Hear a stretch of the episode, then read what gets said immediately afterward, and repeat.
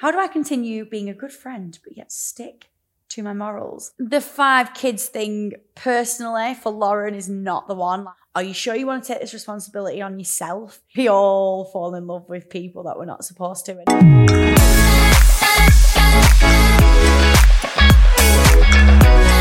So, guys, I just want to take a moment to mention Swan, my amazing sponsor of the podcast. I am so grateful for them. They've just been amazing. But I do want to chat about their air fryer, their manual air fryer.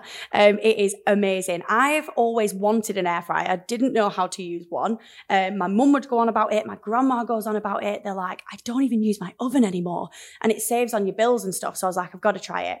I popped my discount code in, Lauren S20, saved myself a bit of money. And it was absolutely amazing. I still use it now. And I actually haven't touched my oven since. I've made like turkey dinosaurs in there. I've made chicken, prawns, but like they're cooked to perfection. Um, it does come with a little instruction booklet and it gives you a couple of like preferred times on food and stuff, which was massively helpful. Um, so if you've not joined the air fryer hype yet, you should. Apparently, you can make boiled eggs in them desserts in them. So yeah, grab yourself an air fryer, as well as my amazing Nordic collection and the pink kettle that I always go on about and other funky stuff on the Swan website, which is www.swan-brand.co.uk. And don't forget to use my discount code LaurenS20 at the checkout. Okay, so we're back with another dilemma. Like I say at the beginning of every episode, well, I'll try to. I'm not actually fabulous at advice, so don't take my advice as gospel. And um, obviously, these are just my opinions. So we'll just we just roll with it, and I just see if I can even come up with any good advice. But we'll just see. And these are just picked out at random in my DMs. Thank you for sending them in. So the first one is, um, well, this one is, Hi Lauren, big fan of yours. Oh, thank you. And I know you asked about dilemmas. Okay, here we go. My friend has been dating a man much older than her, nearly 20 years, and he has five kids wow, that's a lot of kids. We're in our mid 20s. She does not have any children. I just feel like this is a lot for a young girl to take on, mid 20s. Side note, his personality also gives me the hick. He never seems to see his children and he constantly love bombs my friend. I'm honestly just wondering what's the best way to navigate trying to maintain a strong relationship with my friend when you really don't like their significant other. My friend has a rocky road to, has had a rocky road to find love. So I just feel like she's inexperienced also in this area. I'm just finding it all a little bit too much as her family also don't seem to accept him, but yet she seems happy. How do I continue being a good friend, but yet stick to my morals? I'm also happy for her finally having someone in her life, but yet it's him. This has been very difficult for the entire friendship group. Oh, that's really hard. I find it really hard when I've not experienced something like this. I think the five kids thing personally for Lauren is not the one. Like I couldn't deal with that. I've always said, and if people agree, they agree. If they don't, they don't. I've always said I just would want to be with someone who doesn't have kids. I don't really want the responsibility of. Um, if you can't help it, it's fair enough. But I just don't want the responsibility of being someone's mum before I've even had my own children. It's just not for me at all. Every situation works out differently though. And if you like a guy and he's got kids, it's not always his fault. Like he just may have fucked up or he might have been trapped. Like it could be anything and he might not have been able to help it. So I think the five kids thing, um, I wouldn't like it, but if she doesn't mind it, then that's on her, I guess. That's completely up to her. My advice would be oh, that is such a hard one. Like, I think I would um I mean, I can't help it. I'd be, I'd air it. I would just say, this is how I feel, just to let you know. And I wouldn't say it in a horrible way. And I'd kind of just see what your friend says. But the problem is, if she's happy, does it, does it really matter? I think her happiness comes before anything.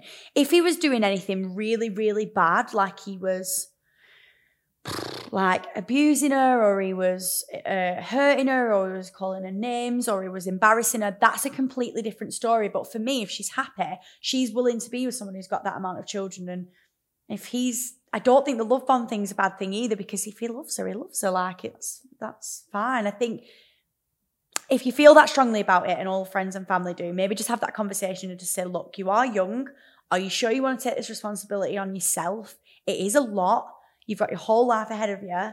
Um, but really, she's got to come to her own conclusion because it's her life and you don't really want to look like the bad guy. And she probably knows deep down that her family and friends think that, but you know, it's like being cheated on. Your friends will say, What are you doing taking him back? You've got to make that decision to move on from that guy. It can't be anybody else's decision. It's, you know, my boyfriend cheat ex-boyfriend cheated on me twice. Once at the very beginning, took him back, did it again, still was comfortable. And all my friends around me were like, we can tell you that he's an absolute knob and to spoil with him, but only you will come to that conclusion.